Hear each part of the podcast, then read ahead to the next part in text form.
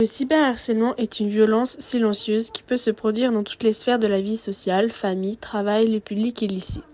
Internet prenant de plus en plus de place dans la vie quotidienne. Un nouveau type de harcèlement est apparu, le cyberharcèlement, souvent plus difficile à repérer et donc à combattre. Aujourd'hui, nous allons donc aborder le thème du cyberharcèlement, notamment en répondant à la problématique « Quelles répercussions ce dernier a-t-il sur les jeunes ?»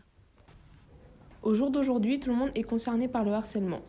Un enfant sur 10 est victime de harcèlement scolaire, que ce soit en primaire, collège ou lycée. Cela peut se propager via les réseaux sociaux, d'où les 22% de jeunes assurant en avoir été victimes. Le cyberharcèlement prend la forme d'insultes, 29%, de moqueries, 27%, de diffusion de photos compromettantes, 21%. Les autres faits les plus courants sont la diffamation, 13%, le harcèlement, 11%, l'usurpation d'identité, 9%. Selon différents sondages, plus de la moitié des 18-30 ans, soit 53%, ont déjà subi au moins une situation de cyberviolence sur les réseaux sociaux. Un chiffre qui grimpe à 63% chez les jeunes âgés de 20 à 24 ans, sous près de 2 tiers d'entre eux. C'est un résultat qui doit nous interpeller et qui montre surtout que la violence en ligne s'est complètement banalisée, explique Nathalie Dupin, sociologue spécialisée dans les pratiques d'Internet et le cyberharcèlement.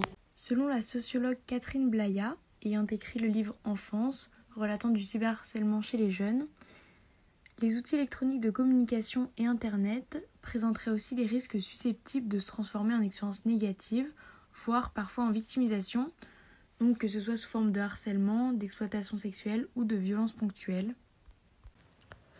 Nous avons interviewé 2 personnes. Un père de famille qui nous parle de son ressenti en tant que père de victime et une jeune fille, Lara, victime de cyberharcèlement. Bonjour, je m'appelle Lara. J'ai été victime de cyberharcèlement pendant toute ma scolarité.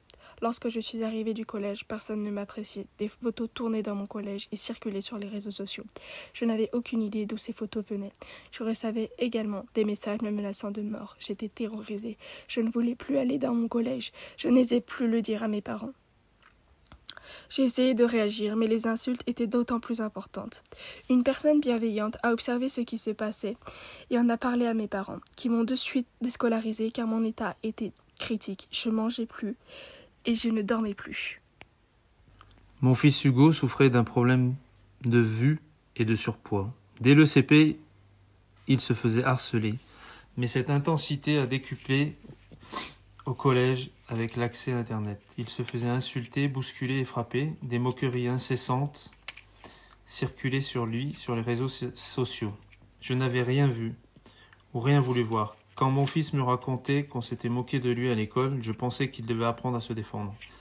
Mais lorsqu'il m'a tout raconté, je me suis senti coupable de ne pas avoir rempli mon rôle de parent, de ne pas avoir intercepté les signaux d'alerte de mon fils. Le harcèlement est une violence décuplée car cela nous suit jusqu'à chez nous.